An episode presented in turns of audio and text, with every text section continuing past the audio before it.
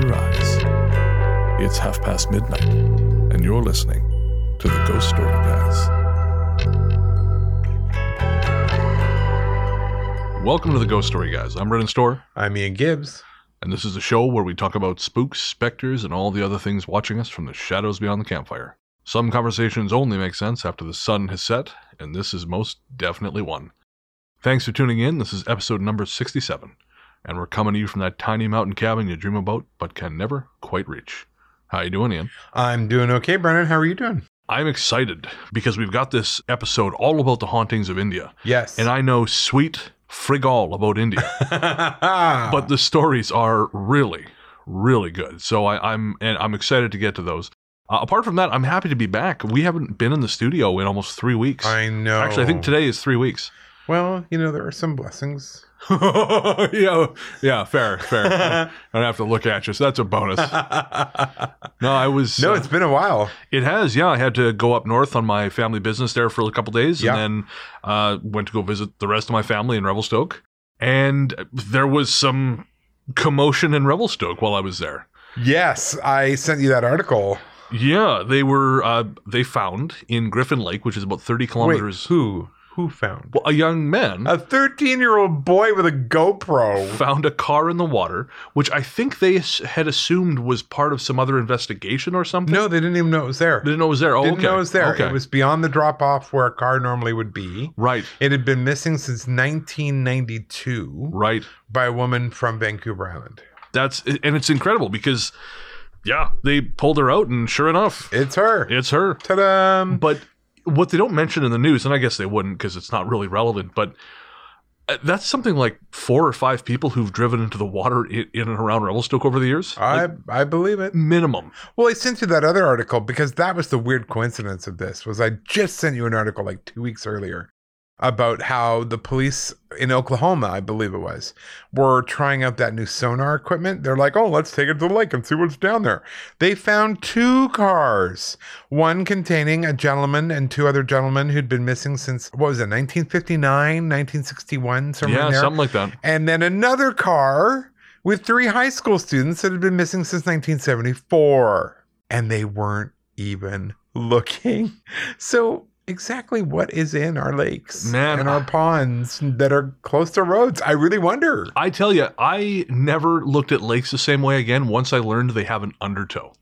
oh yeah That isn't right. It's No. it's it's a just a relatively still body of water. yes An under no, fuck you undertow. That we are not doing this. yeah no this is why i don't swim in anything without chlorine and a filter Amen to that. Yeah. Because there are a couple, I think at least there's a river story and a lake story coming up. right And both were, yeah, easy, easy sells for me to never ever approach what we'll call wild water. yes You know, untamed water. untamed water like pools are tamed water. I, I Yeah, can, which in the scheme of things are the are the significant minority in the world of water. yeah, yeah, yeah. Yeah, we got a lot of work left to do. We do. A Yeah. lot more conversions got to happen. That's right. Add to that plastic island floating in the ocean. We need to right. reclaim as much as possible. Someone's got to show this water who's boss. Jesus.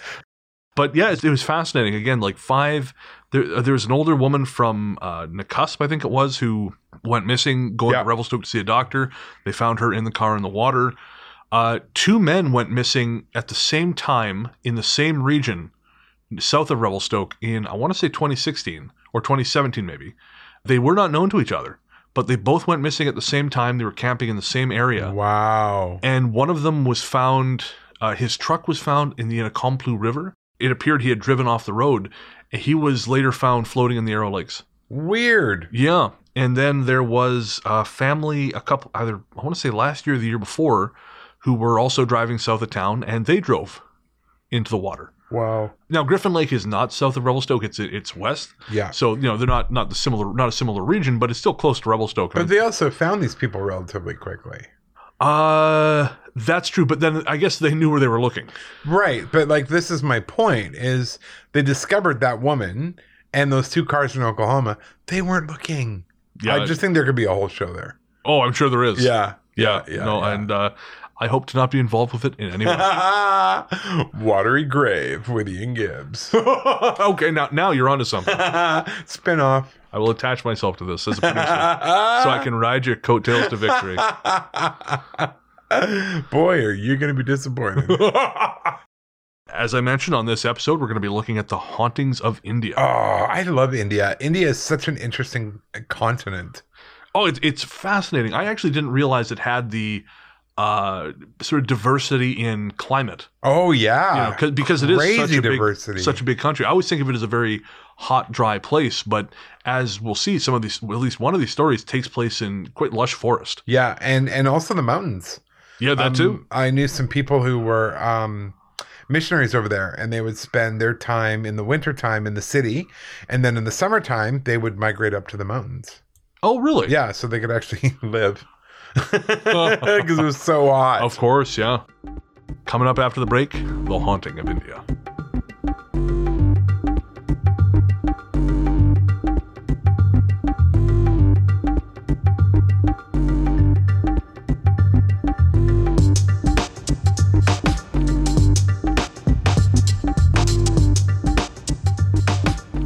Welcome back.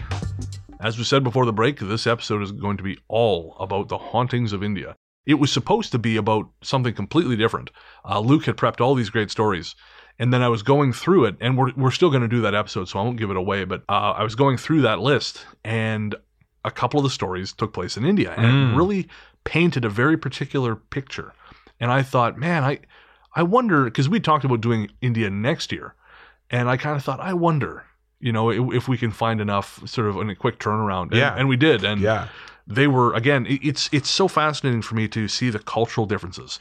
Well, I was gonna say, you have you spent time in Asia? No, n- I've never been Okay, anywhere near Asia. Um, I spent quite a bit of time in um. Burma, wasn't it? Yes. I spent quite a bit of time in Myanmar, formerly known as Burma. It borders India, and we were right down there just above the Indian Ocean. And it's so fascinating because this country, the country of Myanmar, is so influenced by what it's close to. So when you're down south, you're closer to India. When you're up north, you're closer to Thailand and China. But throughout the whole thing, it's a very spiritual place. Everything they they kind of have a giant melting pot of Buddhism and nat spirits, which are nature spirits, and it's really interesting. But above all, you get a very strong sense that there is uh, unshakable faith in the afterlife and in spirits and in things that we can't explain. So the fact that it was easy to find stories about India, not surprised. Yeah, no, it, it wasn't at all. And it was kind of refreshing because it- you and I were having this conversation earlier Yeah. today. Uh, how my, my world has shrunk. you know, when I'm you not, only go to the grocery store, the diner, and uh, the coffee shop, and, the arcade. And the arcade, and they're all within about Yeah, they're within within li- like five minutes. they're all five minutes walk from my house. yeah a walk. yeah. Yeah, Yeah, my- you've my- turned into a villager. I really Is what you have become. Except at night. At night, I get in the car and I drive all over hither. But and otherwise, yon. you're a medieval villager. hundred percent. Yeah, a medieval villager who likes his two chicken breasts, yes, eggs, Yes. and uh, hash browns. likes a set meal. Yep. Yeah, Yeah, I am very, very. I, I walk in there now and they say the usual, and they just know. It doesn't matter who it is, how many employees are working. No, it's Sad Brennan. the same shit he always ah. eats. So, well, I mean, I get that because where you live, like you're kind of you have to go through downtown to get anywhere. yeah, And in the summer, going through downtown Victoria, Oh, it's oh been a nightmare. Lord, it's like trying to drive down Main Street Disneyland, but with less discipline. So I get it because you just don't want to. no, you don't wanna go un- anywhere. unless you have to be somewhere in the car.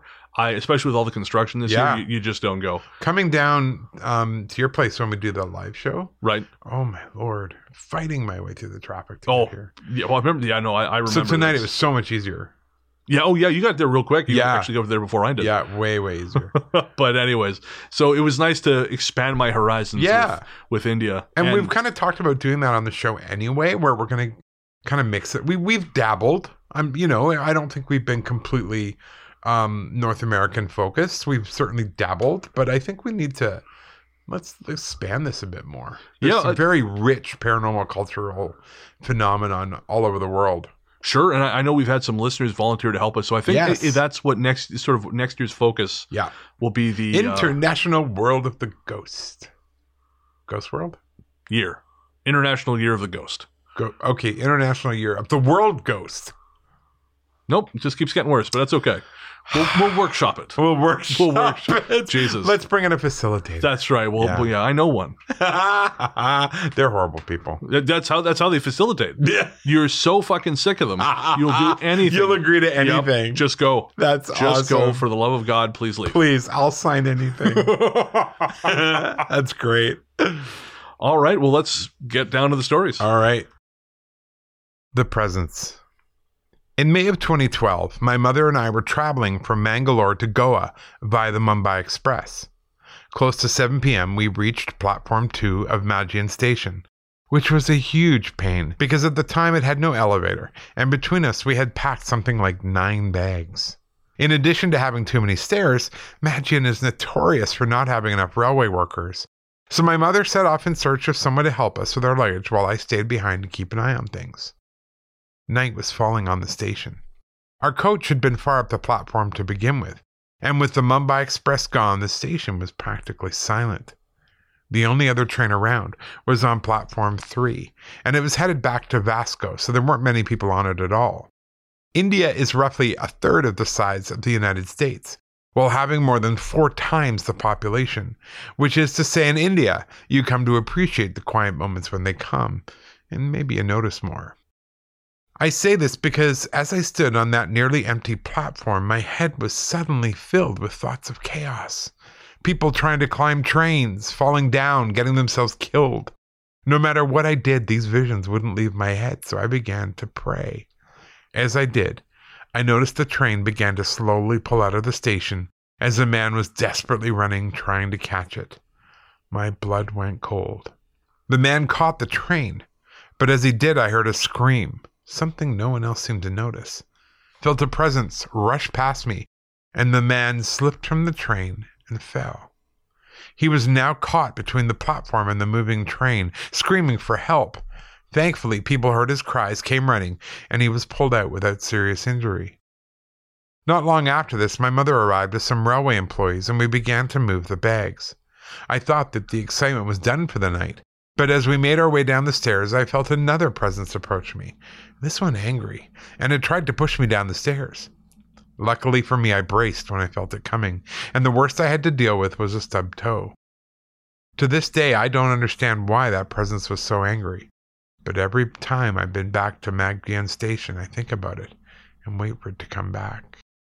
So, firstly, let me say with this episode, beyond anything, I was thrilled to watch you try and pronounce the names. hey, I did pretty good. You did. No, I- well, I mean, I don't know how it's really meant to be pronounced, but it certainly sounds credible. Thank you. I- um, part of the battle, and I've learned the storytelling, you just have to sound convincing. That's it. You Yep. don't have to be right. Yep.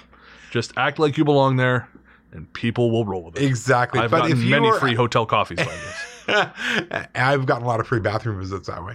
But if you are out there and you know how to pronounce these things, that'd be great. We'd love to hear that. Oh, yeah. I mean, we can't fix it. Please don't get me wrong. But just for our own edification, it would be wonderful Yep. to hear how you actually are supposed to say these names. And we apologize in advance for screwing them up. More me than Brennan. But Well, no, I mean, I, I'm no not much better. Again, I I just ran out of time to do the research on this right. in terms of like the pronunciation, Cause, Right. 'cause we had this problem with uh, with the episode with from the Philippines. Yes. Uh, you know, I I thought I'd get clever and edit in the native speakers' pronunciation. That was terrible. That did not work. A lot of folks thought, yeah, that was bad joke. that was yeah. I will, I will I will never do that again. Please don't. Nope. The Sunken Eyed Man. In 1975, my father lived in what was then Bombay, now Mumbai, in the suburb of Mulund East. Over time, he had become friends with his neighbor Naveen and come to know him as a serious man, perhaps even a bit of a bully. At the time of this story, Naveen had just gotten a new job working for a pharmaceutical company. The position entailed long hours, often working late into the night, and required him to commute some distance via bicycle, crossing railway lines to get where he was going. It was on the night of his third shift that Naveen met the sunken-eyed man. He was cycling back to Mulund East after work at around 1.15 in the morning when he saw a man blocking the railway crossing. The man, who was perhaps five foot two inches tall, stood with his back to Naveen, his bicycle laid lengthwise along the crossing, blocking anyone who may have wanted to come through. Naveen tried asking the man politely to leave, but got no response. He tried this several times, but each time the man either did not hear or chose to ignore him, and so Naveen got angry. Being, as I've said, a bit of a bully and almost a foot taller than the man on the tracks, he started making threats. Still, the man remained impassive, refusing even to look at him. This was too much for Naveen, who gripped the smaller man's shoulder. This was enough to get the man's attention. He turned around then, and Naveen desperately wished he hadn't. The man's face was completely white, piercingly so, with no complexion whatsoever, and his eyes were so deeply sunken as to be invisible. Before Naveen could do anything else, the man landed a tight slap on his face, knocking him off his feet. To fully understand how unlikely this is, you must remember not only was Naveen almost a foot taller than the sunken eyed man, he appeared to outweigh him by some 100 pounds. All the same, Naveen was devastated by the blow, and when he regained his feet, the man and bike had simply disappeared. For a week following this encounter, Naveen suffered from dysentery, and even now, 30 years later, remembers the sunken eyed man and the force of his blow. And that's why you just pick up your damn bicycle and walk around. yeah, no, that's not cool. I just don't know what you expect. Uh, you know, there's that's if ever there was a story about karma. Yeah. Uh, funny enough, there's actually another story, a couple stories later, about these very, very pale complexion people. Hmm. So I'm, I'm wondering if there's something in the folklore. White devils. Well, yeah, there's that. Yeah, you gotta watch out for those guys.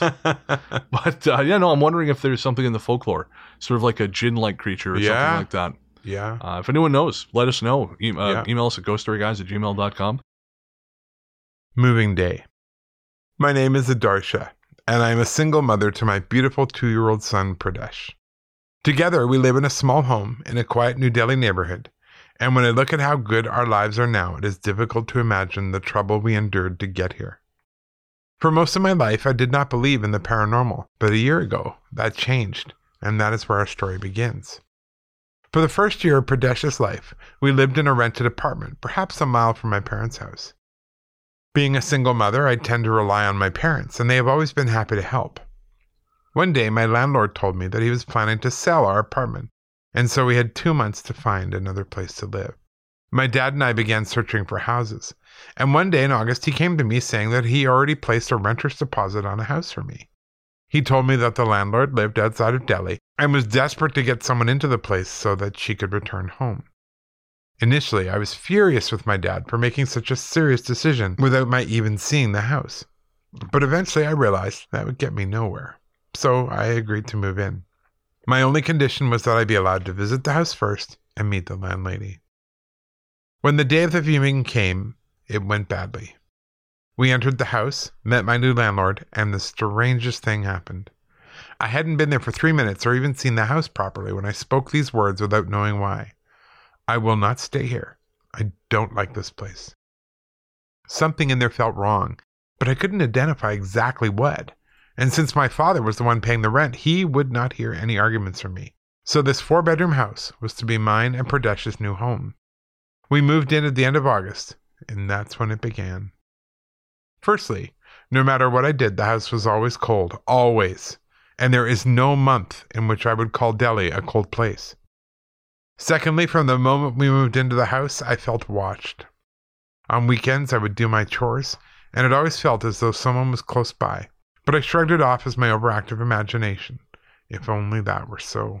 On a typical weekday morning, I would leave for work by 9 a.m., and while I'm away, my father takes care of the baby. When I come home, he goes back to his house to see my mother, and later he comes back to mine for dinner.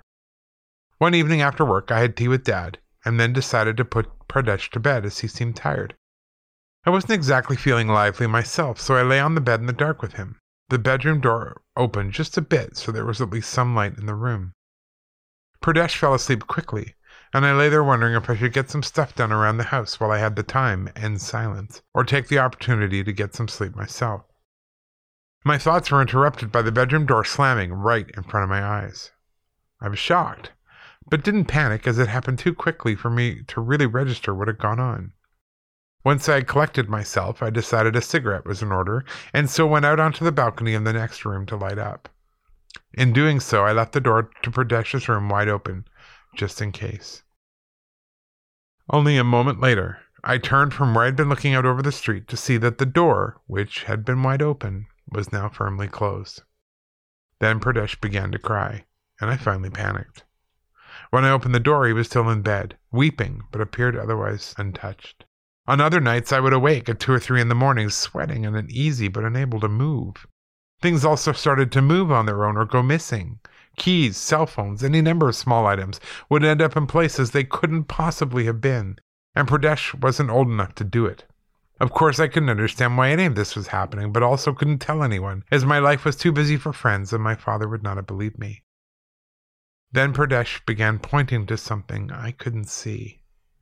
There would be times when I would be out on the balcony that he would stop playing with his toys, run to me, and refuse to go back inside the house. If I tried to pick him up and take him, he would scream and cry in the most horrible way, all the while pointing towards the ceiling. Of course, I couldn't see that either. So I would take him for a walk to the park and he'd calm down. On my days off, I think I spent more time in the park than I did at home. Even on days when Pradesh was fine with being there, the air in the house was thick and unpleasant, as if we were not welcome. Things escalated to the point where I would hear footsteps in the night, right outside my bedroom. Heavy ones, like a man walking in slippers, and then I saw something. It was in December of that year. I was awoken by an awful sound, like someone was operating a drill close to my ear. When I awoke, there was a black figure sitting at the foot of the bed staring at me. I froze, and I can't remember whether I fell asleep or just passed out. By this point, it was four months we'd been in the house, and we were miserable. Pradesh was cranky all the time, I was exhausted, and so I finally broke down and told my father everything, insisting that something was wrong with the house. That's when he finally admitted to me what he'd known almost since the beginning. The landlady used to live in the house with her husband, who was a lawyer. He had lost an important case, and somehow a lot of money with it. The shame of it all driving him to hang himself in the living room one night.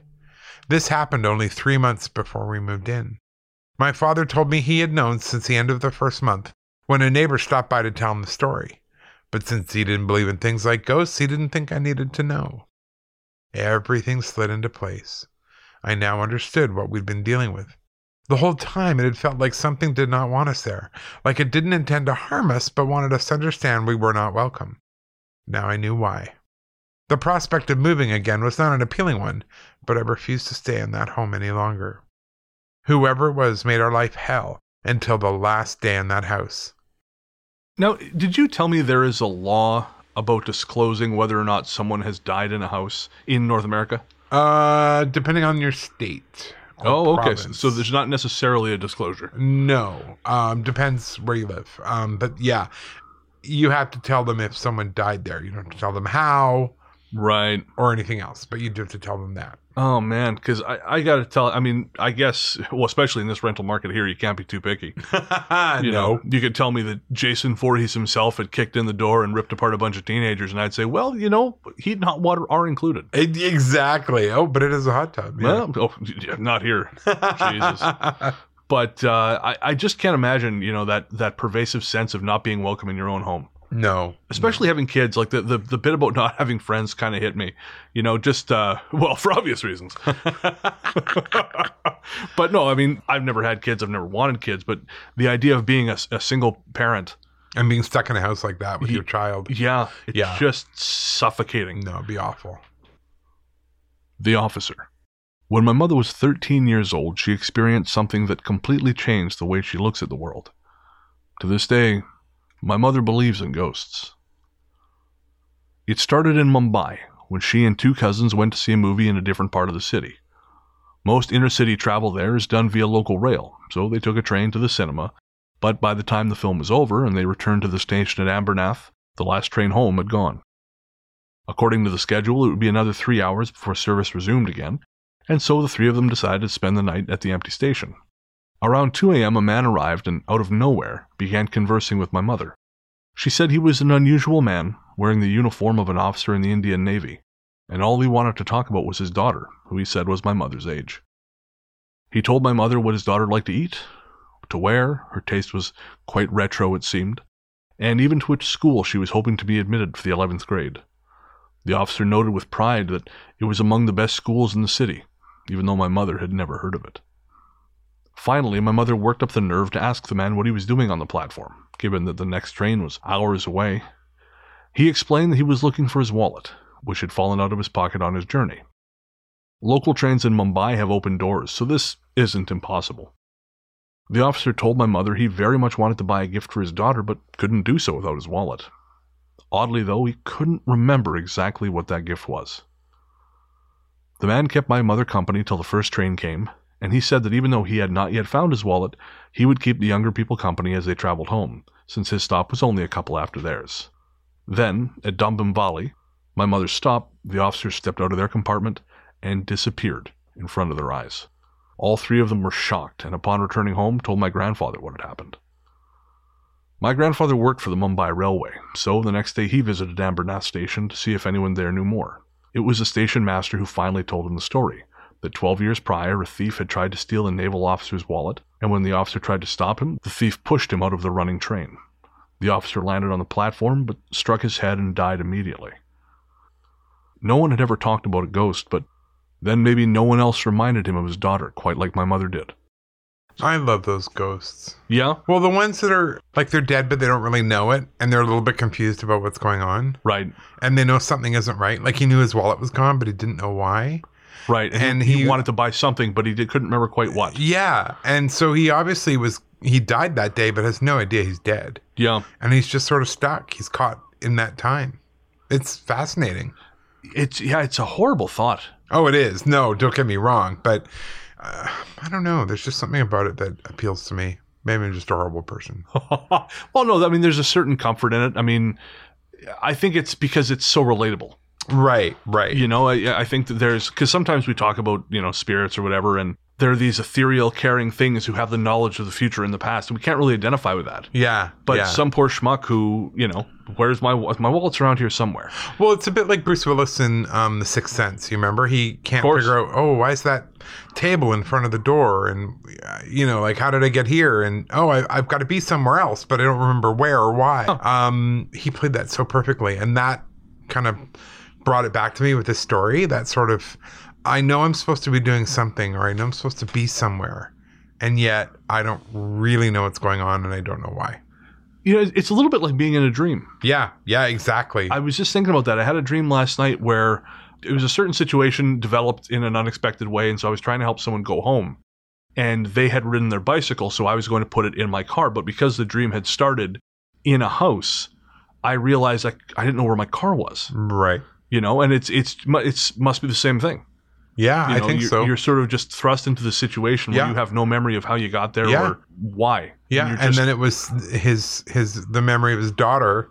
Um, obviously, the mother must have looked like her, or who knows? yeah, I think the the the, uh, the narrator said, yeah, the mother. He said she looked like the daughter. right. Yeah, So- pretty cool. Yeah, I mean, if you're gonna have anything happen to you at an abandoned train station at nighttime, I think that's probably the best case scenario.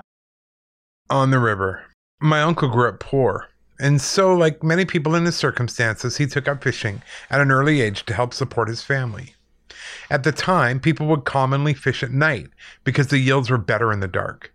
And believe me when I say it was dark. Even 15 years ago, there were very few streetlights in our town, and the few that were there were placed far apart. Because he was only a boy, my uncle would not fish alone, but rather with his father, using the nets the older man had knotted himself. One night, the pair were drifting on the river in their small boat when they spied what looked like a woman on the bank. She was wearing a white sari and sitting on the steps which led to the water, at the far edge of a street lamp's halo. The woman's face was hidden, her head resting on her knees, which led to my uncle thinking she was perhaps in some kind of trouble, and so he called to her with no response.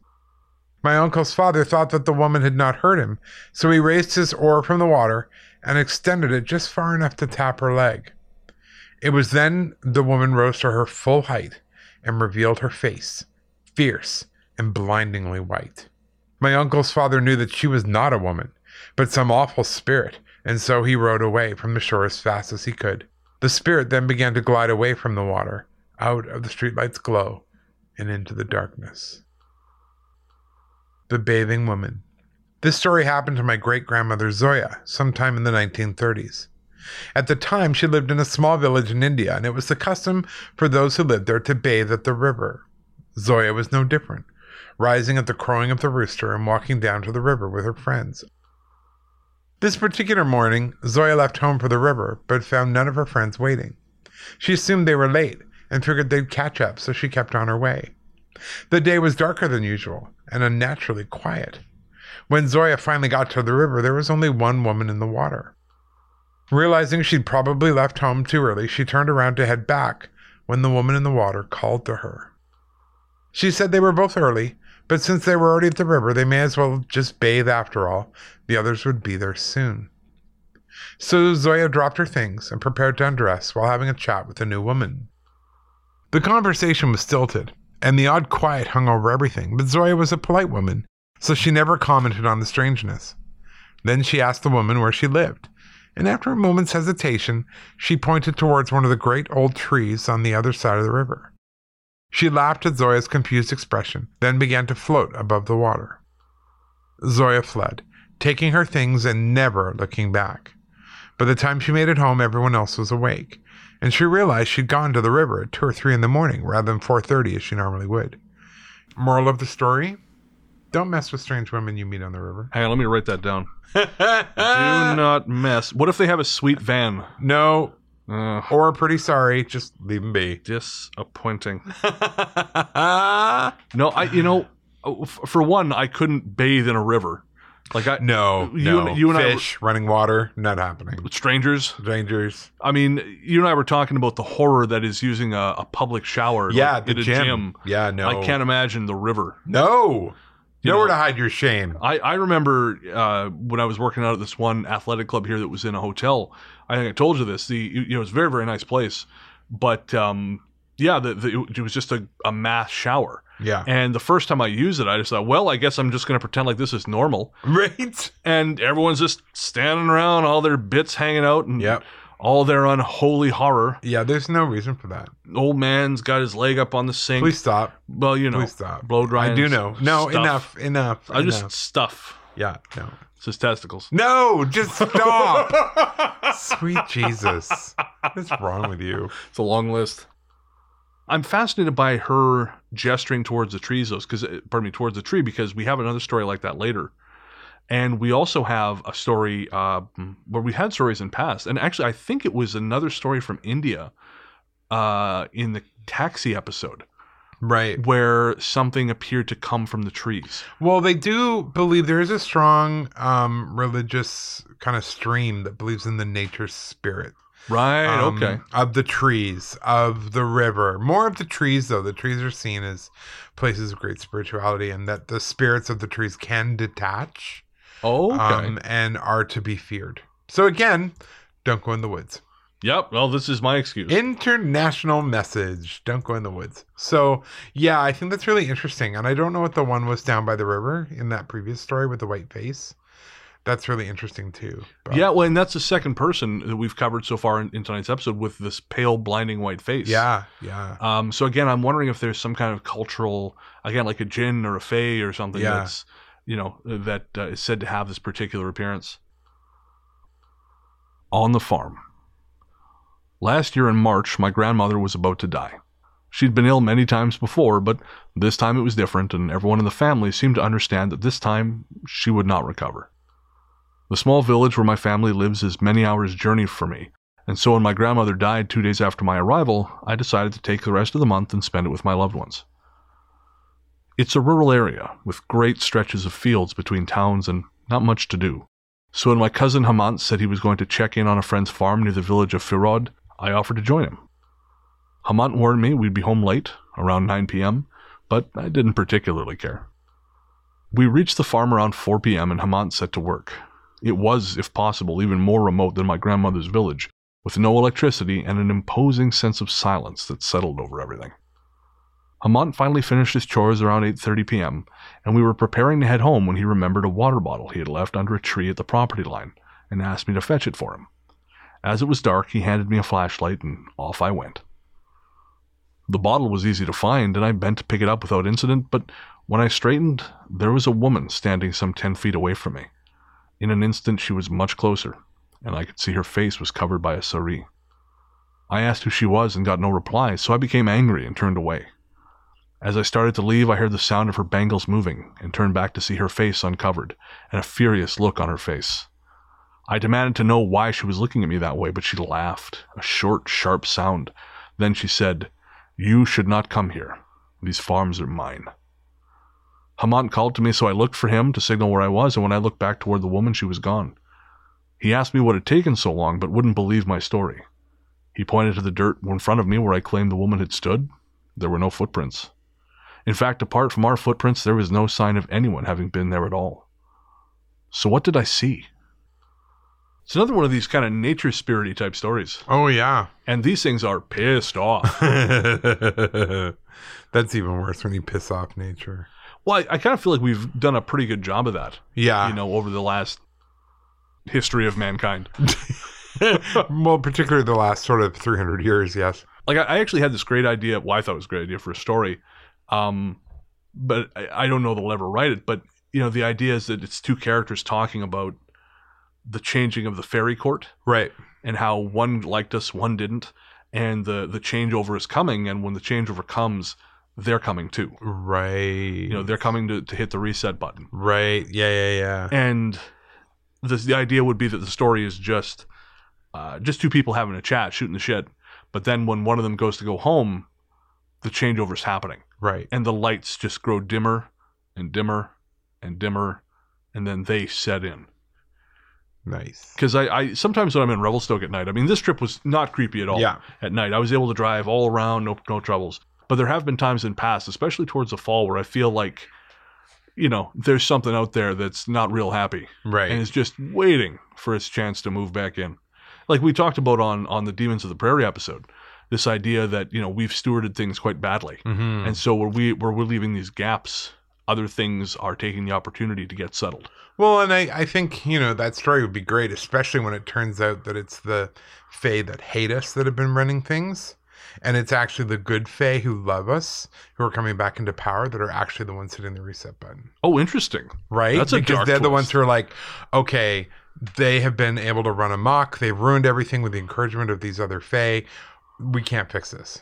Right. So, So the, we're going to reset. the greatest kindness they can do Yeah, us is to is oh, put us down. wow. Like, oh, that's fucking dark. thank you. That's right. This is a we're the ghost story workshopping guys. Well, and, and I'm the nice one. yeah, right. well, it's because they don't know you very well. True. Let's keep it that way. Yes, let's. yeah, both Ian and Brennan turned out to be garbage. oh, I'm gar- no, I am garbage. I'll I'll own that right now. I am like Oscar the Grouch, just without the singing ability. Who recycles? Does he recycle now? Oh, probably. Yeah, probably. Yeah. I guess it's fair. Well, he's a bit of a hoarder. I don't know if you remember his underground garbage cavern, but Did they ever go in there? yeah, one time it was very exciting. he had like a whole cavern under there. Okay. I really want to see the Count's house. I was just imagining it's just wall to wall shag carpeting because the count 100% fucks. you mean out of all the Muppets? Yep. Out of all the Muppets, he is the he he is the pimp Muppet. Well, Big Bird's still a virgin. We know that. Hundred percent. Hundred percent. Hundred percent. Yeah, the count kind of feels bad for him that way, but he's got one, two, three hoes in the jungle room. At least Bert and Ernie have each other. That's true. Yeah. Yeah, true love. Yeah, love is love. Goodbye. My mother has suffered from rheumatoid arthritis for a number of years, sometimes so severely she has to be hospitalized. The last time we admitted her to the private hospital, she made friends with the other people in her room, one of whom, Benita, was in a bad way. She had stage 4 cancer and the prognosis was not good. She was a young girl, maybe in her early 20s, but a combination of treatment and disease had cost her her hair, along with much of her body mass. She was exceedingly lean and weak. My mother was in the hospital for a week that time, and then we brought her home. A month later, she was still doing well, but we still had to bring her in for a formal checkup just for peace of mind. It was a Monday, as I recall, around 7 p.m., and the wait was long. My mother was sitting in a chair diagonally opposite mine, and I was reading magazines to kill time when I heard her talking to someone. After a few minutes of chatter, I casually raised my eyes to see who it was, but found her talking to an empty chair. Not wanting to scare her, I stayed quiet but kept an eye on her until finally she said, Hey, Cal, Benita's doing much better. Look, say hi. Not knowing what to do, I looked at the empty chair and gave a weak smile. Eventually, my mother was called in to see the doctor, and when she came back out, she was sweating and she looked afraid. We quickly walked back to the car, and once we were inside, she asked me if I had seen Benita earlier, so I came clean. She nodded and then repeated what the doctor had said. Benita had died the week after my mother was discharged. Yet there she was, sitting next to my mother with a head full of blonde hair and a bright look on her face. She had told my mother she was fine and heading back to college. I don't believe there was any malice in the girl's appearance, but my mother was frightened and believed that the lie about college was proof she'd spoken with the devil. It makes me sad because I think it was a comforting lie and Benita's way of saying farewell. Did you ever see the show Dead Like Me? No, you've mentioned it. I haven't seen it. Okay. Because at the moment of death, people have this thing appear to them. And it's usually something they want more than anything in the world. Right. So for one person, it was a spaceship, and they climbed onto the spaceship and they were whisked away. Right. One death was a child, and an amusement park showed up, and the kid Oh. just started running for the amusement park. Uh, another one was a loved one came and took them by the hand. Right. But you always know that it's death, it's their soul being taken somewhere else. Right. With this story, it kind of made me think that Benita saying, I'm going to college was probably what she wanted more than anything in the whole wide world at that point in her life. Right. She wanted to go on with her life. Right. And go to school. Right. So I, I it is sad, I think, that the mother's like, Oh, she lied to me. She was a devil. Oh God, that boils. Well, you know that boils my Yes, blood. I know. Anytime someone pulls out the Satan card. So I think it was probably just Benita saying, "I'm I'm good. I'm moving on with my life. You know, I'm better." And in her understanding of what was happening, to her that would mean I'm going to college. Right. Really interesting story though. Yeah, I, I think it's quite sweet, and yeah, I, I God, the devil thing, Th- that shit. Well, I don't know it was the devil. or a devil. Yeah, but still, I, A I- devil. a devil. Still, that's a dumbass way of looking at things. A dark spirit. like this, this is probably the kind of person who tries to exercise their toaster when it keeps burning their shit. I Pouring cast holy water in it. yeah, exactly. Yeah. Here, I bless this butter knife. Just stick it in there. Plug it in so the power of God can run through it. Well, what a ter- I don't know. It just seems like a waste of an experience, but well, but you know what? I mean, people relate to the paranormal from their own point of view, and I have read point of view is stupid. yeah, I have read enough of the emails we get that people have said to us, I thought of the paranormal world in this way. Right. And now, because of your guys talking about it and, and sharing your own experiences and other people's experiences, I think of it this way. Right? Like you've changed my views on this. Which I, I mean, that to be honest, more than anything, I'm flattered by that. oh, I think that's Like, that's amazing. a wonderful thing for me to hear. But how else do we learn? If you never talk about the paranormal and then you have a ghost experience, people ought, we fear what we don't know. Right. So people aren't going to be like, "Oh, that was a kindly former family member who, you know, no, no, no. You're going to be like, "Damn, the devil was in my living room." I mean, it's all you're going to know. Well, and it's I think it's fair enough to come with that because yeah, sure, we only know what we know. Right. But I think what frustrated me about this case is that the mother, and of course, we only have this story. yes. We don't know whether her perspective changed with time, but Right. you know, she's in this particular case, the mother has rejected this story outright Yes. and just decided, no, it's, it's was a devil. It's it's a devil, therefore I'm going to dismiss it. And that's I think that's the thing that frustrates me about these situations is where people refuse to learn from a situation because they can paint it with this broad brush. Absolutely. And I find that very frustrating. well, and it can be frightening. I get that. oh, Um, sure. I mean, I crap my pants every time something paranormal happens. Sure. Not literally, but close. You know. I'm grateful for that. I mean, when I was in my haunted trailer, or my actually surprisingly not haunted trailer up north, the one time that uh, you know something something happened, you know, I, I was I was just heading to the bathroom at about three in the morning, and thump, there was something fell over in the kitchen. I think it was just my coat falling off the chair. Yeah. But man, I glad I was near a toilet because that was almost the end. Good God. Yeah. I actually have a sound machine um, that is it's a fan motor mounted in plastic. It's not like a digital one. It's an old school one because the digital ones don't work for me for some reason. Okay. But I run it because uh, partly because if there's noise outside or whatever, I'm not going to hear it.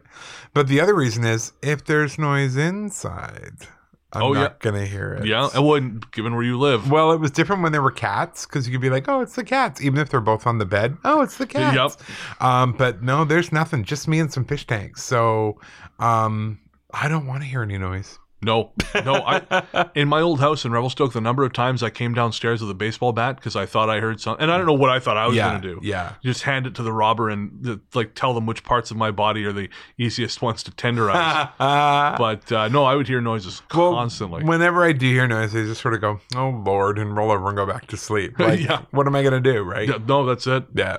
Well, and when I on my last night in Revelstoke, I was staying at my aunt's house, and she had uh, she'd been out of town. She pardon me, she was out of town, so I was in that house alone. Right. And of course, you know some of the things that happened in that house. Yes. and I am deeply aware of this.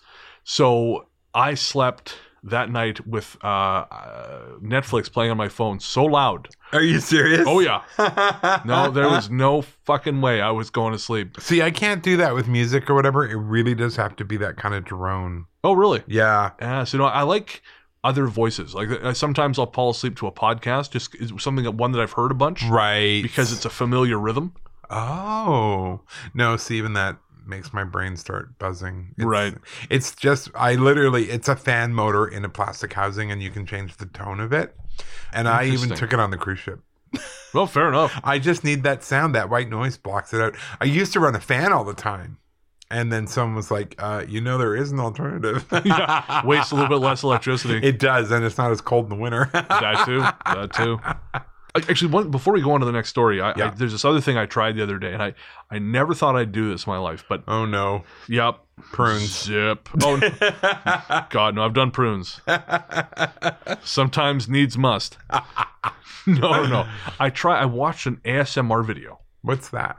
So ASMR, I, I don't know what it stands for, but it's this audio phenomenon that apparently is meant to be very soothing to you. Oh, Like so, it doesn't work for everyone, but uh, you know, I, I used to have a um uh, a girl I worked with, or she worked for me very briefly transcribing, uh, but she had something called misophonia, okay. where she has a sort of a violent fight or flight reaction to things like mouth noises, so chewing, Oh, sure. Yeah. coughing, things like this. So ASMR is sort of like the opposite. Right. You, you find a, you kind of find these things soothing. Right. And so I was having a really bad day, a lot of anxiety. And uh, I just couldn't shake it. And so I fired up one of these videos on YouTube. And You know, at first it was annoying as hell, but it actually kind of helped. that's funny. I, you know, it's just this woman who's sort of going side to side on the microphone and making all these little tiny noises with her hands. And at first I thought it was the dumbest thing I'd ever heard, but it just kind of settled into it. And I actually Interesting. started to calm down a little bit. Wow. So I, I'll show you before we, before Yeah, we yeah, finish. yeah. I'll show Well, you. I one. find when I'm writing or whatever, Yep. the kind of music I need has no words. Um, Mozart is Oh, yeah. a great one, and also epic music. I love epic. Mu- Two Steps from Hell, um, all those guys Oh yeah. love epic music, and it gets me writing like nothing else. See, I listen to power metal when I'm writing, Ugh, or or death metal. no. Yeah, because it's because it's such a an even an even level. Yeah, see, I need beauty in what I'm listening to. There's a dark beauty, man. There's a dark beauty. You don't Like- know. Like my 1982 Chevy truck. It's got a dark beauty, man. don't judge my Deicide records, who I have seen live in concert. oh, God. Yeah, I wouldn't do that again. Something with a goat head or something. Uh, they almost all have either goat heads or uh, pentagrams. Wat- Watain does the goat head. There you go. I haven't seen Watain. My cousin has. But Oh, anyways, great. this was a really long digression. Let's get back to the It really stories here. was. I'm so sorry. The Hand. Before I tell you the story, I'd like to tell you a little bit about me. I'm a 22 year old man from India. It's, it's a big country, I know, but I'd still rather not say exactly where I'm from. Every year, my family vacations near the same lake we visited for years. The thing about this lake is that it's surrounded by tall trees and can get quite dark when the sun is rising and setting, so we only really ever go there in the middle of the day. Last year, as usual, I went to the lake with my cousins and we went swimming. In total, we spent a couple hours there either chilling in the water or the beach, then decided to call it a day and head home. As I started to walk out of the water, something that felt very much like a human hand gripped my left ankle and started pulling me backward. I screamed in shock more than anything, but when I looked, there was no one there and nothing behind me. I took another step and the hand returned, this time pulling me all the way under the water.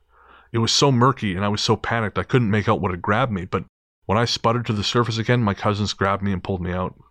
They wouldn't believe me when I told them what happened. They told me I must have tripped over some weeds or a root and felt a fish move next to me, but I am 100% certain that I felt a human hand.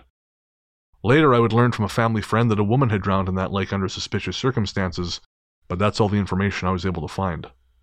My friends still tease me about being drowned by a fish, but I know what I felt was a human hand, and that whatever it belonged to was trying to take me. And yet another installment in my series on why I don't go outside. Or in non-chlorinated water. Yeah, also this. Yeah, no, not good. Can you imagine your friends like they watch you disappear under the water? Oh, that was some seaweed that you tripped on. Well, you know, someone dies in Thetis Lake every summer. Really? Yeah, I had no idea. yeah. People usually drunk people jumping off rocks and the water's too shallow. Or Well, I mean caught up. that's gonna happen. I know, but like every summer, and no one apparently knows exactly how deep that lake is. I mean, It's nightmare fuel. yeah, that.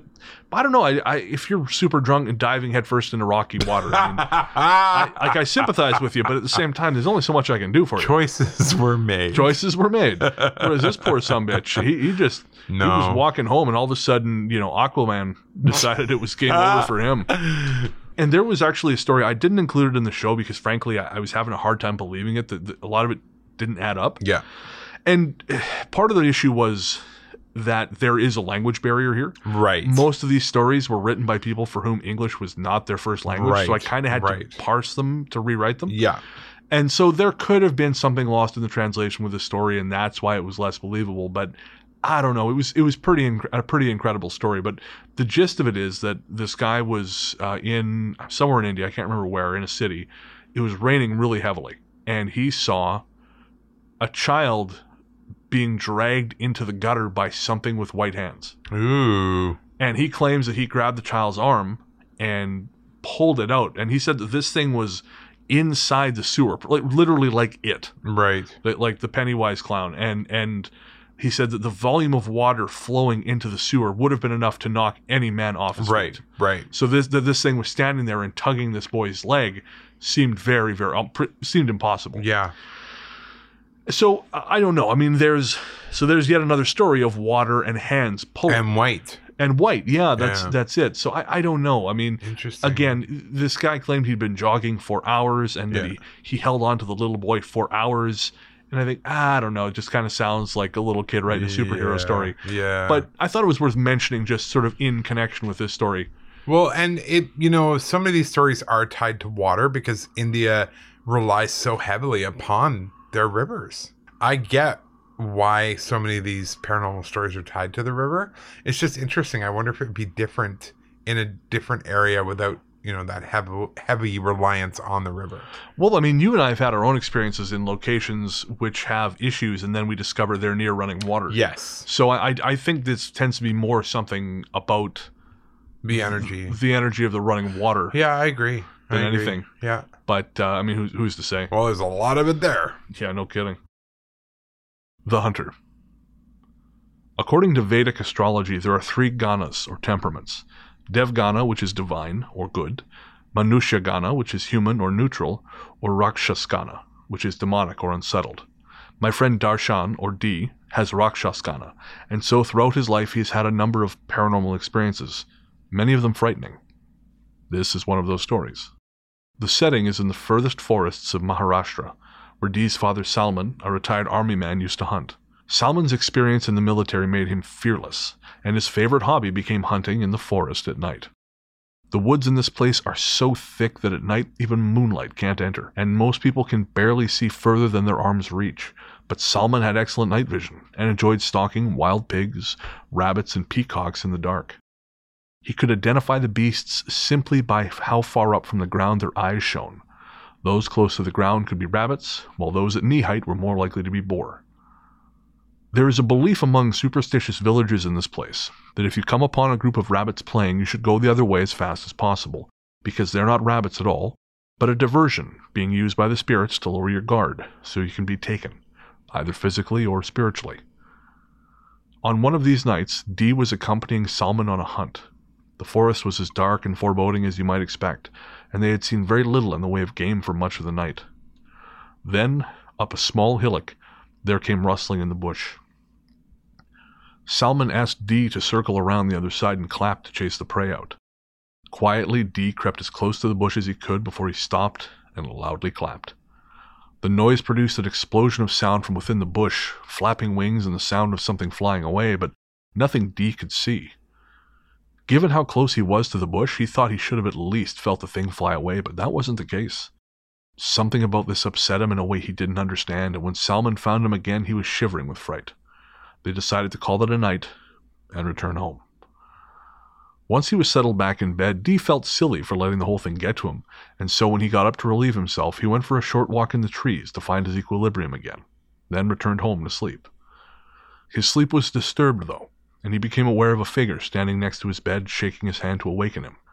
Its head was swathed in a coarse black cloth blanket so its face could not be seen, but he could hear its voice. It sounded like a man, and it was telling Dee to come with it out to the forest. The man was insistent, pulling on his arm and becoming more demanding the longer it went on. Finally, Dee blinked and the man was gone. He cried out loudly then and huddled in the corner of the room as the rest of his family woke in fright. They all rushed to where Dee was curled up and found no figure, but there were bruises on his arm where it appeared as though someone had gripped him tightly. What he experienced was not a dream or a hallucination, it seems. It is said by some that in deep and remote places such as these there are entities who are guardians of the natural world, the forests, rivers, lakes, and so on, who should not be disturbed or crossed in any way. Dee's family believed that he and Salman had disturbed some supernatural entity in the forest earlier in the night, but because of Salman's strong nature, it had not been able to enter the home. However, they suspect that when Dee took his late night walk, his fear gave the spirit a place to attach, and then it attempted to lure him away. Dee is still with us, and apart from his supernatural experiences is normal, but even today, several years later, moonless nights still produce in him a strange and disturbing sensation that he cannot shake. On those nights, he does his best to stay inside. And the moral of the story stay out of the forest. Man, it's we just keep coming back to it. International advice from the ghost story guy. Stay the hell out of the woods. I, I'm genuinely fascinated though by nature spirit stories or nature guardian stories. yeah. And so whenever I hear this stuff, I just want to know more. Yeah. You know, yeah. and uh, it, it always comes back to this idea. The couple of stories we've had tonight have have come back to this idea that there are times where you are not welcome in certain places. Right. And just because you can be there doesn't mean you should. Well, yeah, and I think I mean we have nature spirits too. Uh, I mean we call them elementals mostly, Sure, yeah. um, which I had never heard of until I started writing the book. To be honest with you, so Which book is that? Was it a strange little place No, available no, everywhere fine no, books are sold? No, no, no. It's called Victoria's Most Haunted. Can you. Touchwood editions. Actually available where fine books are sold. Um, no, it was really interesting uh, to learn about that. So when you do learn about nature stories in other cultures, eh, we have them too. We just call them different names, right? Right. But re- I, regardless of what you call them, I, I'm I both want to and never want to meet one. Absolutely, know? absolutely. I mean, it's that thing where you wanna you wanna touch the stove to see if it is in fact hot. yeah, and then you do it and you regret it. Yeah. Yeah, Yeah. I'm not very smart, Ian, but at least you're curious. and handsome. Um, you're curious. I'll take it. The Chicken Farm Exorcist. My friend Trikesh has always been the kind of person who wants to run his own business rather than work for someone else. And he's cycled through a number of unsuccessful businesses trying to make that happen. This particular story happened before I'd even met Trikesh, when his wife Dimpy was pregnant with their first child, and he got the bright idea of starting his own poultry farm. The startup costs for such a business were not cheap, so his friend Jazz pitched in, and together the two purchased a plot of land a few miles outside the city of Kalyan. If you have never considered raising chickens, and I hope you never do, they are time and labor intensive animal. They require regular food and water, care and comfort, and sometimes medications to prevent or stop disease. It's a business that rewards experience and can take a very long time to become profitable, especially if you need to hire additional help. The new businessmen wanted to keep their labor costs low, so it was decided Trikesh and the very pregnant Dimpy would live on the land and look after the flock. All their friends had cautioned them against this plan. It is believed that places such as abattoirs, or where animals are raised for slaughter, can attract the attention of negative entities, which can be very bad for anyone, but particularly for a pregnant woman. However, Dimpy was and remains a strong woman and would not leave her husband's side. For the first few months, everything was fine, and Trikesh thought he had found his calling. But then the tide turned. Despite getting the best care, housing, and food, the birds started dying in large numbers. He was beside himself, and no matter how many chicken corpses he brought to the veterinarian, they couldn't figure out what was happening. Things got worse when Dimpy began to have fainting spells and became convinced some evil force was after her and her baby. As I mentioned, she is a strong woman, and this kind of behavior was very much unlike her. But it got so bad she finally agreed to leave the farm and stay with her in laws until the baby was born. Some believe that having a pregnant woman or teenagers in the presence of a spirit can somehow cause it to become more active. So Trikesh thought Dimpy's leaving would calm the events at the poultry farm. But the opposite was true. Things got much, much worse. Every night, once darkness came, there would be a rain of stones on his home. Thousands of tiny rocks pounding down on his roof, and no one could determine where they were coming from. Huge numbers of villagers came out to help him scour the area, looking for possible sources of the stones. Even the police were called, but nothing was ever found, and the rains continued. What was most incredible about them was that they never actually touched anyone. According to Trikesh, if you went outside during the deluge, they would part around you and you would not be hurt. Finally, Trikesh and Jazz realized they were out of options and decided to seek the help of a spiritual professional. A man in Dombivli they had been told could perform exorcisms. The man was famous not only for his abilities, but the fact that he had used them to help people without expecting payment in return. This was not the usual way of things. The exorcist told the men that they seemed to be the subject of some powerful black magic and possibly some kind of demon like entity. The man actually told Trikesh and Jazz that whatever it was, it was too powerful for him to handle and advised them to seek help elsewhere. However, the two farmers pleaded their case and the exorcist relented, telling the men to come back the next day. When they returned the following morning, they were given a heavy black pot covered with a red cloth. The exorcist explained that the pot contained something which may appease the spirit and allow the farm to flourish again. When leaving Kalyan in the direction of the farm, there's a bridge you must cross, and the river beneath it is not well, well spoken of. In fact, it's said you should not be near the water at night because of the black magic practiced there. It's commonly known for vehicles crossing that bridge after dark to inexplicably break down and refuse to start again. The exorcist told Trikesh and Jazz to take the pot to the river's edge after midnight and break it upon a large stone known to be there, and then walk away quickly. They must not run, he said, but walk quickly with firm steps.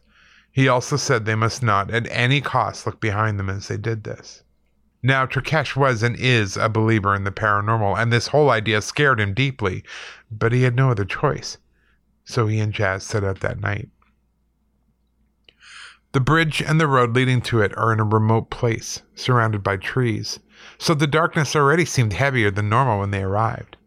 The only sound was the rush of the river, and the two men struggled against their fear in order to find the stone upon which they were meant to break the pot. Having found it, Trikesh held the pot high, let out a breath, and smashed it. Nothing happened. So the two began to walk as the exorcist had advised, when from behind them they heard shrill laughter.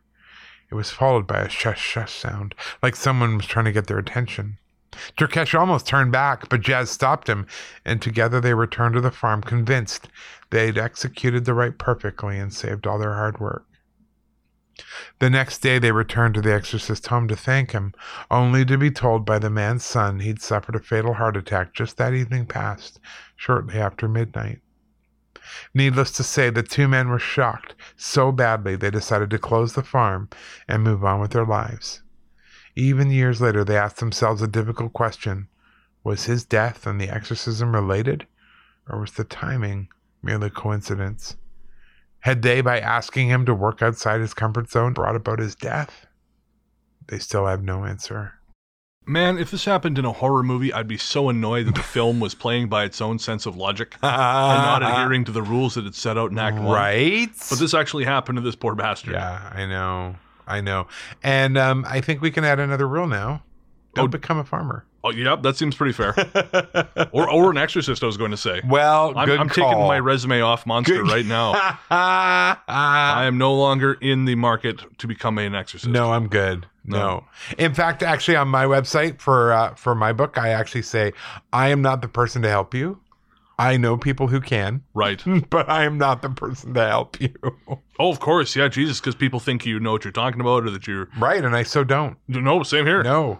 I'm just some asshole Yeah. with a super soaker full of holy water. and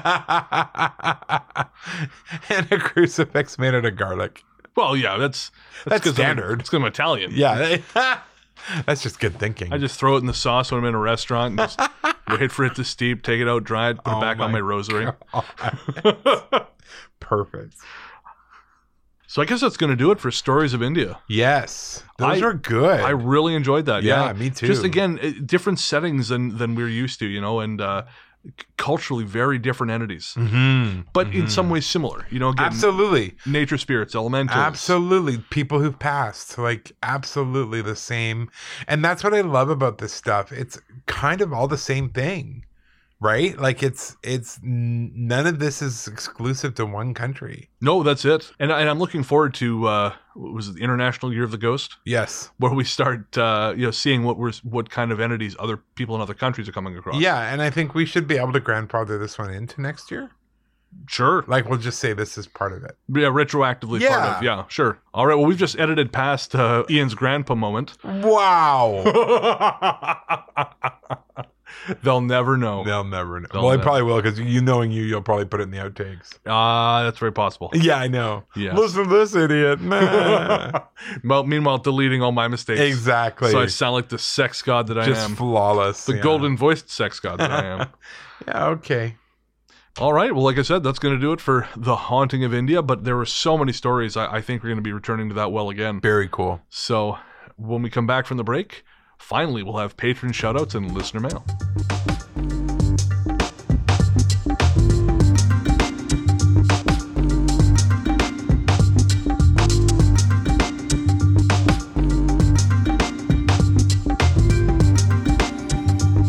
Welcome back. Thanks as always to the rest of the team.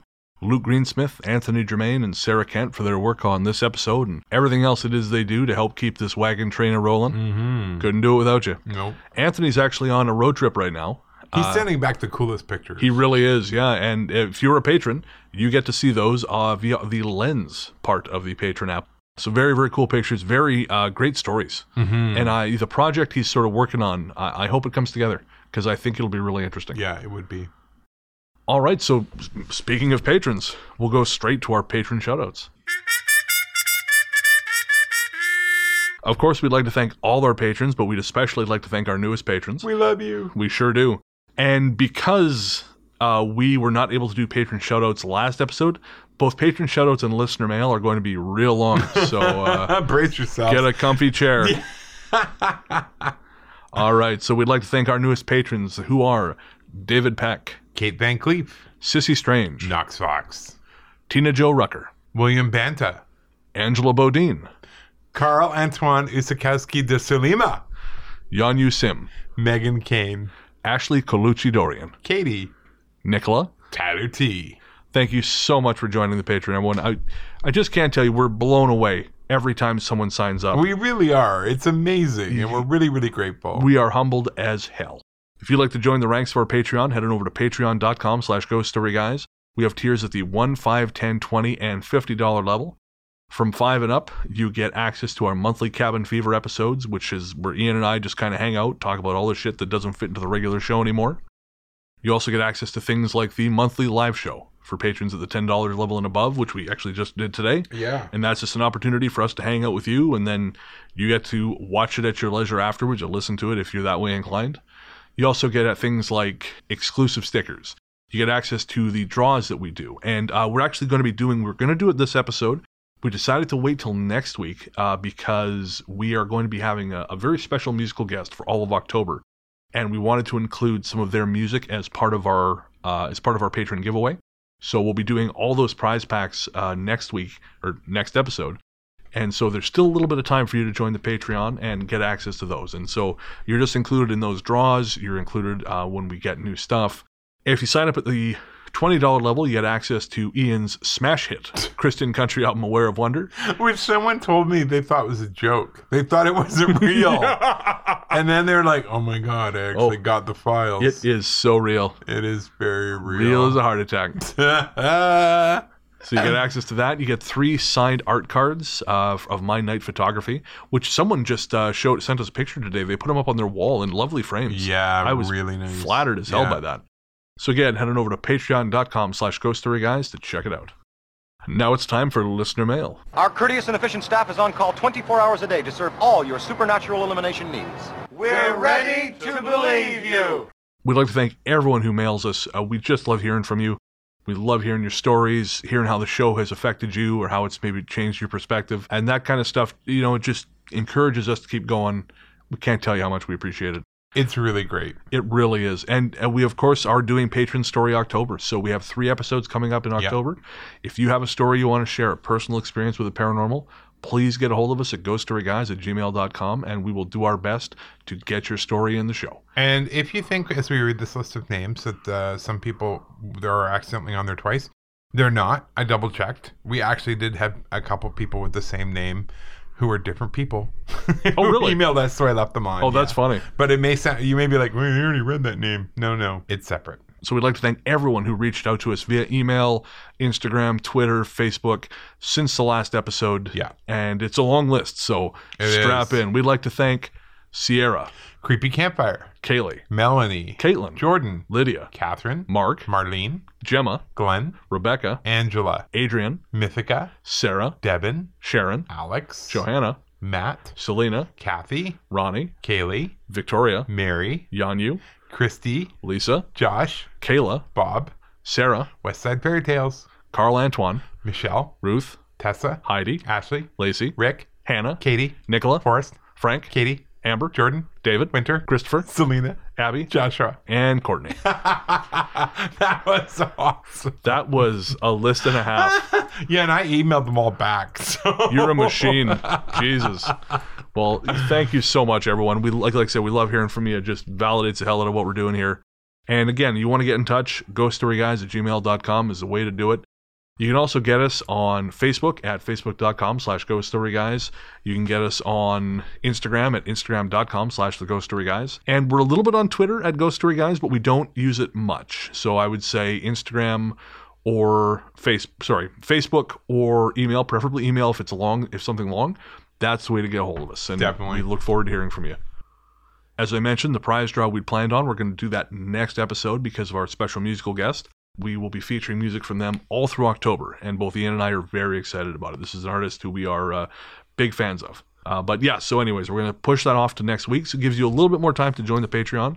But the prize packs will include things like uh, your choice of t-shirt, sticker, and something else from the Redbubble store. Where we're giving away Steve the Cheese Demon clocks. Of course, Steve the Cheese Demon, new design from Matt Swan. We have a bunch of new art going into the store from Bob Vasquez. Bob is a fantastic artist out of Los Angeles who's done some really great fairy tale inspired stuff for us. One piece inspired by the story The Thing in the Trees is already up. Someone's bought a piece from that already and Mhm, it looks fantastic. It looks amazing. So thanks to Bob Vasquez and Matt Swan, the fantastic artists who have brought some great new art to our store. And those will all be part of the prize packs that you will have a chance to choose should you win on the next episode. Don't forget to rate and review us wherever you listen to your podcasts. Uh, we actually do get to see some of these reviews. So yeah, we've signed up for a service now that Yeah. sends us the new uh, the new reviews, it's and so great. it really is. and and it helps us it helps get the show higher and out there and people listening so um you know it just takes a moment but it, it really does make a big difference Oh. to us so please do that Th- and thank you to everyone who's done it. yeah absolutely It's very, very cool. And something I forgot to mention uh, under the patron bonuses, something that you will get as patrons, uh, starting at the $5 a month level, is you will get ad free episodes. Now, you may have noticed, if you've been listening for a while, uh, we had ads, I think, early, early last oh my year gosh way back for Wait. headphones for headphones. yeah Now uh, we were approached by Stitcher Premium. They asked if we wanted to uh, sort of take a, a short arrangement, and we took it. And uh, because I, I quite like Stitcher Premium, so it, you know I don't mind selling it. But if you do want to skip the ads, of course you can either do that on your podcatcher, or you can sign up for the Patreon, and the ads you get there, or pardon me, the episodes you get there will be ad free. So if you are not happy with the ads, make sure to head on over to our Patreon for five bucks a month. No ads. Although I don't know that the ads will be a regular fixture. Again, they approached us, and uh, yeah we're not we have not been going out looking for no, Advertising. no, no, no, lord have mercy no, no. I, I, as I said, at the moment, it's just a limited term engagement. Yeah. But uh, yeah, if that's something you're looking for, again, head on over to Patreon.com/slash Ghost Guys, and you can get ad-free episodes as well. If you want to pick up some Ghost Story Guys merch, head on over to our Redbubble store. You can find a link to that at ghoststoryguys.com. And there we have all kinds of cool stuff. We have the classic Ghost Story Guys white on black and black on white logos. We also have the neon designs from Canadian artist Becky Campbell. We have designs from Canadian artist Wanda Fraser, designs from American artist Bob Vasquez, and now Matt Swan. So all kinds of stuff. This amazing collaborative space with all these great artists who contributed designs. And yeah, we love it, and we hope you love it too. If you do buy something from the store, make sure to send us a uh, receipt, and we will send you a couple stickers as a thank you. If for some reason you want to hear more of my voice, you can find me over at Largely the Truth on 92.5 Stoke FM. It's a weekly music show where I play the soundtrack of my week. Uh, I tend to focus on independent artists, or sometimes I'll shine a light on a very specific time and place in music history. Uh, the show that just aired tonight, as we're recording this, was a look into the musical history from Rockford, Illinois, 1965 to 1994. Very specific, but some stuff that you probably have never heard or never will hear on the radio anywhere else. Uh, I did a lot of digging to find that, and very, very pleased with the final result. So, if you want to hear a little bit of that, again, that's Wednesdays at 8 p.m. Pacific on 92.5 Stoke FM, or via the web at stokefm.com or the TuneIn app. The show also repeats on Sundays at 8, if you miss it on Wednesday. I'd like to thank Peter of Pizzanta Music for our fabulous theme song. You can find him online at soundcloud.com slash the Music. His newest album, Lo-Fi Evening 3, is available on all the major streaming services, and I recommend you check it out. I'm a huge fan of Peter's lo-fi stuff. If you need study music, something to chill out to, you really can't go wrong. Again, that's Lo-Fi Evening 3 by Pizzanta Music, and that is pretty much everywhere you find your streaming music. All the other music on this episode was supplied by Epidemic Sound. If you need PodSafe music for your next project, Epidemic Sound is the place to go. Check it out at epidemicsound.com. I guess that's going to do it. We'll be back in two weeks with another show, and until then, into the darkness we go